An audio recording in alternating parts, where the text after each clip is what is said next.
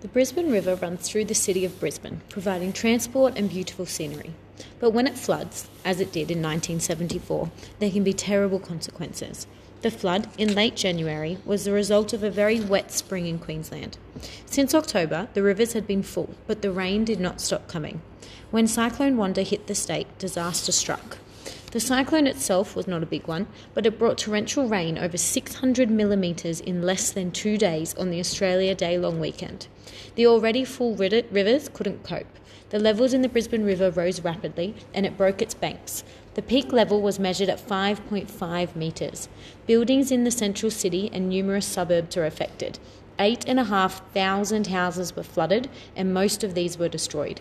16 people drowned, including two soldiers who were thrown into the river when their vehicle hit submerged power lines.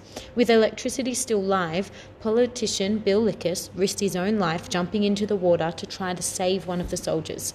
The aftermath of the flood was massive. As well as the deaths, many people were left homeless, and the financial cost of the flood was close to $1 billion.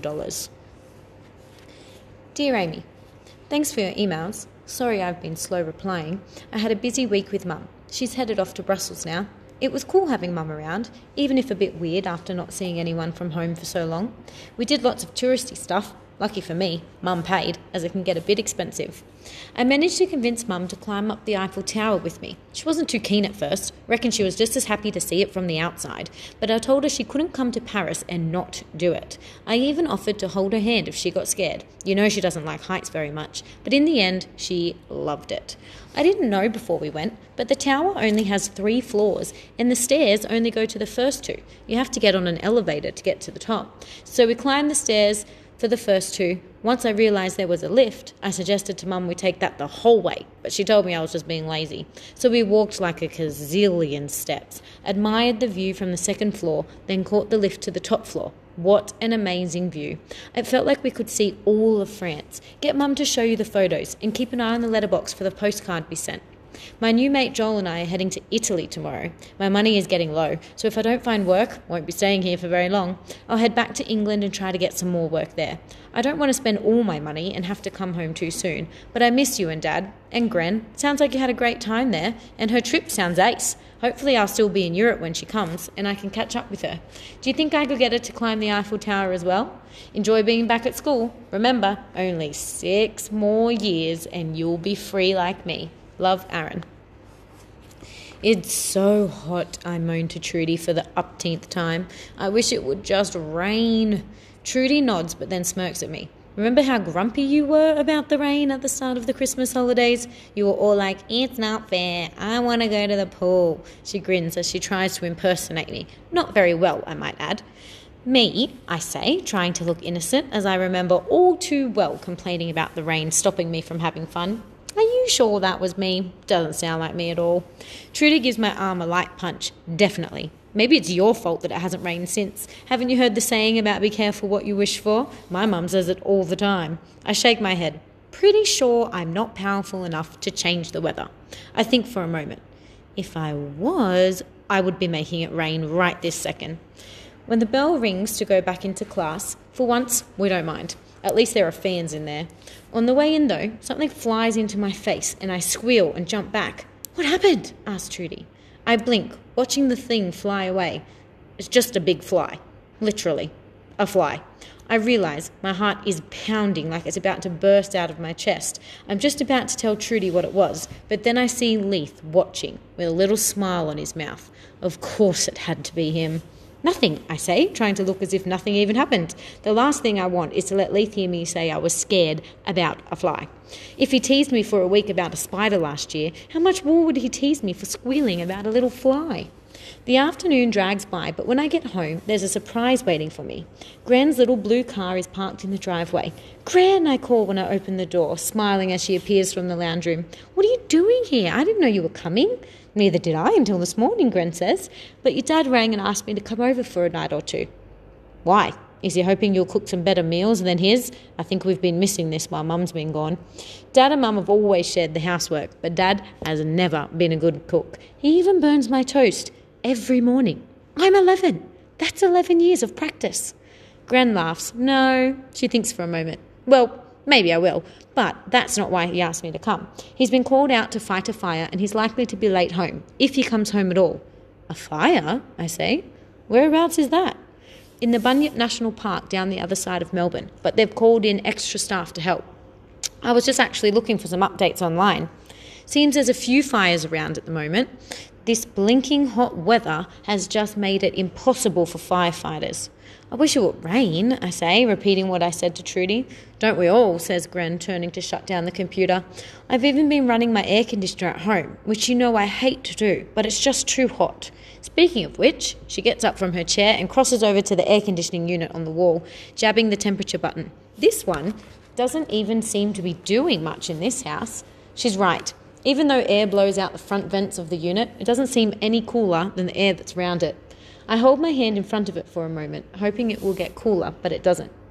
Never mind, says Gran. Let's have a cold drink instead. We head for the kitchen where Gran has a jug of homemade lemon squash in the fridge. She pours us each a glass, the ice cubes clinking as she pours. Here's to cooler weather, she says, holding up her glass. And no fires, I add, holding up my own. Gran's lemon squash is delicious, sweet, tangy, and also wonderfully cool. Gran nods. Definitely no fires, she agrees but it is lovely to have an excuse to visit my favourite granddaughter. I smile, even though I know she's only saying that because I'm her only granddaughter. All my cousins are boys. Dear Mum, I hope you're enjoying Brussels. I looked at the weather forecast for there and it sounds freezing. I hope all those layers of clothing you took are doing their job keeping you warm. Funny to think of you being freezing and us here at home practically melting. It has been hot for days and days. The first couple of days back at school, the temperature was way over 40 degrees. How are we even allowed to still go? Worse than that, there's lots of fires, and Dad has been busy helping fight some of them. I don't know if he told you, but he got Gran to come and stay with us so that I'm not alone. I'm glad he did because he hasn't been home in three days. The fires are a long way from us, but I'm sure I can smell the smoke, especially at night. I hope they get them under control soon. Gran and I are having a good time. In the evenings, we've been playing Scrabble or watching TV and trying to think up ways of getting cool. The air conditioner in the lounge room doesn't seem to work. I felt sorry for Gran, stuck in the hot house all day while I'm at school, but instead of staying home, she's been visiting the library, going to the shops, anywhere where there's actual working air conditioning. She's a smart cookie, that one. And luckily, a much better cook than Dad. Now I'm well fed. Miss you heaps, Amy.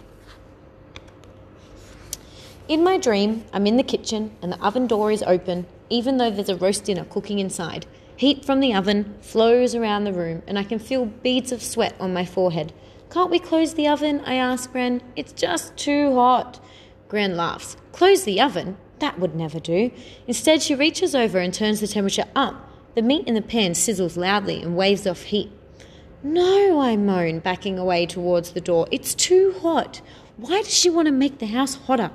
Amy, Gran's voice rouses from me in my dream. Wake up!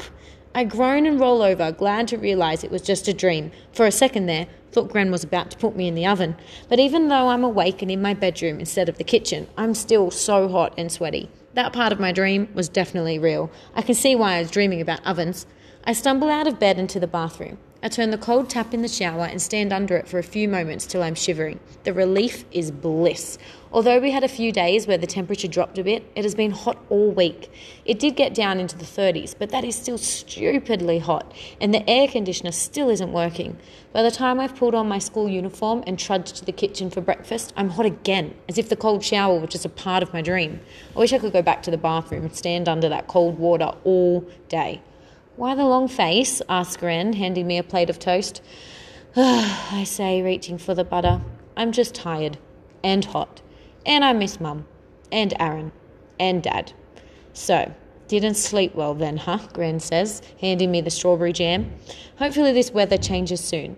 Is Dad up? I ask. We've hardly seen him all week, but he came home last night for some rest. The fires have kept him busy. He literally only comes home to eat or sleep. Last night, he didn't get home until after midnight. Gone already, says Gran through a mouthful of toast. Already? But it was so late when he came in last night. Did he wake you? asked Gran, looking concerned. Not really. I just heard his car pull in. I'm surprised I didn't also hear him leave this morning. Maybe I did get more sleep than I realised. I wonder how much sleep Dad had. Not much if he's up and gone already. What if he's too tired to fight the fires? I asked Gran, thinking about the chat Dad and I had last week about him keeping safe. He needs to be alert in case of danger. Gran smiles reassuringly. I know, she says, but I'm sure he knows what he's doing. And the fire controllers do keep track of everyone and make sure they have rest breaks and food and water. Do try not to worry. I know she means well, but how am I supposed to not worry about Dad when he's off fighting fires? Plus, have anyone ever calmed down when somebody says, don't worry? I'll drive you to school, Gran says, when I push my plate away. I've only eaten half my toast, so let me just finish and then we'll go. It's far too hot to walk. Too hot for anything, I moan, especially school. Maybe, she says, looking sympathetic, but it isn't like you're going to get cool here with the air conditioner broken, so you might as well go. She's got me there. At least there's fans at school, but when is it going to get cooler? Not anytime soon. She points at the newspaper on the kitchen table, open at the weather page. They're forecasting a very hot weekend, record temperatures. Record temperatures! As we get ready to leave, I glare at the air conditioner. Did Dad have time to get that fixed at least? Gran shakes her head. I'm going to call the repair people again today, but don't hold out too much hope. When I rang the other day, they were booked solid for a week. at least the car is cooler. Gran turns the aircon on and it blows delicious cold air over us as we drive to school. Can't we just sit in the car all weekend then? I ask. I picture us driving around all day just being icy cold instead of cooped up in our oven house. Gran shakes her head. No, but maybe, if your dad agrees, we could go to my place. My air conditioner is working, I hope, anyway, and it would give me a chance to check my mail, water my garden, and just care to the house. Okay, I say, anything to cool down a bit. We'll go to yours. Thinking of being cool gives me another idea as I think of the Marysville swimming pool. Maybe we could even head to the pool. I bet Jackson will come with us. I make a mental note to email Jackson if Dad says we can go. It would be great to hang out with him again. Ren nods. Good plan, but I'll have to check with your dad. He might like to spend some time with us on the weekend. Ah, I hadn't thought of that. Maybe, I say, thinking quickly. If he has the weekend off, he could come too. As it turns out, Dad thinks Grand Idea is a great one. With several fires still burning and the fire danger being extreme, he's going to have a busy weekend. When I get back from school, he's at home, but he tells me he'll get called back to work at any minute. Just be aware, he says to Gran, that the forecast for the weekend is terrible. The whole state is on alert for extreme fire danger. He looks thoughtful, scratching at the stubble on his chin. I guess he hasn't had much time to shave. Actually, he said, maybe going back to Marysville isn't such a good idea. What if there's a fire there? Gran smiles and pats him on the shoulder. We'll be fine, she says. I'm fire ready thanks to the help you gave me clearing the gutters. The garden is trimmed, my fire kit is in the front hall. We'll be fine. She looks thoughtful. You do know that there's just as much chance of a fire hitting here as Marysville, don't you? I know she's thinking of the fires that hit Canberra when she and Grandpa lived there. No one expected back then that a bushfire would come right into the suburbs. I guess, he says, but you will be careful, won't you? And if there's any fires here in the hills, I want you to leave early. Don't come back here, head into Melbourne to John or Ev's place. Gran pats him on the shoulder again. We'll do that, I promise. Now try not to worry about us. In fact, it's us who should be worried about you. You're the one putting yourself in danger fighting fires. Huh, Dad shakes his head. I hadn't thought of that.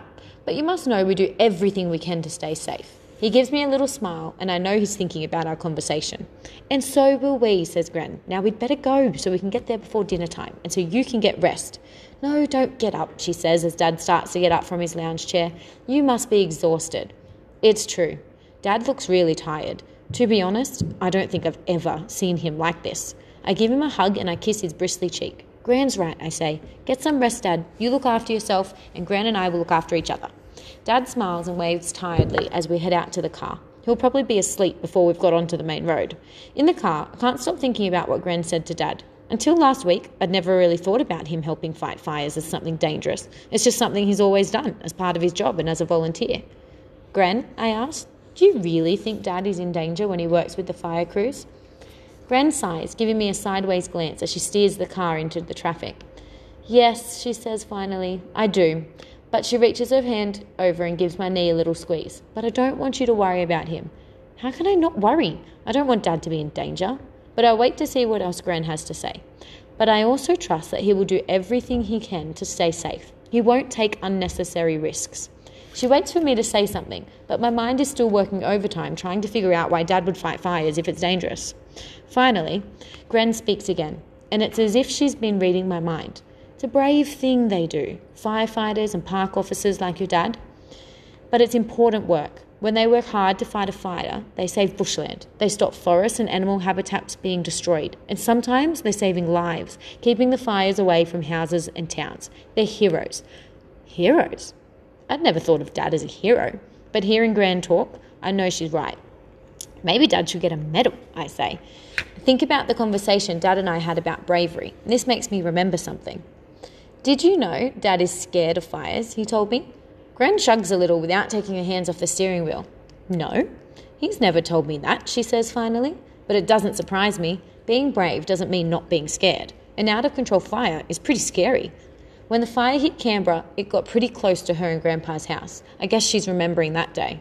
But brave people are the ones who use their fear to make sensible decisions, to confront the problem without taking stupid risks. She glances over to see if I'm still listening. In the case of firefighting, I guess they have to know when to keep fighting it and when to retreat, and they have to listen to the people giving orders and trust each other and their equipment. That sounds a lot like what Dad said. I think about it all for a minute. I don't think I'd ever be brave enough to be a firefighter. You're braver than you think, Amy, she says, but that doesn't mean you need to be a firefighter. I grunt. Mm, I think I'll be something safer, like a lion tamer or a crocodile hunter. Gran frowns, then sees my grin and realizes I'm joking. Or a snake charmer, she asks, catching on. Or a tightrope walker. Or a person who walks through fire. We both laugh as we try to think of crazier and more dangerous jobs that I could do. The, tri- driver over, the drive over to Marysville seems to fly by as we talk and laugh the whole way. Dear Aaron, you are so lucky being in Europe. I bet it's really cold there. It's boiling hot here at the moment, over 40 degrees. The Premier has been warning everyone that the fire danger is extreme and that we should expect bad fires this weekend. I hope he's wrong, but Dad has been working extra time all week helping with fires already burning in the state forest. He's hardly been home. Gran came to stay with me, but we are in Marysville tonight. The air conditioner at home is broken, so right now we're in her lounge room with the air conditioner turned up, even though it's nighttime. I usually love summer, but this is just too much. Hopefully, Gran will take me and my new friend Jackson to the pool, and we can try to cool down a little bit. Are you still in Italy? And does it snow there? And if so, can you send me a snowball attached to your next email? Haha, just kidding. Gotta go. Gran is dishing up two big bowls of ice cream. Yep, two. One for her, one for me, none for you. Better eat it before it all melts. Miss you heaps, Amy.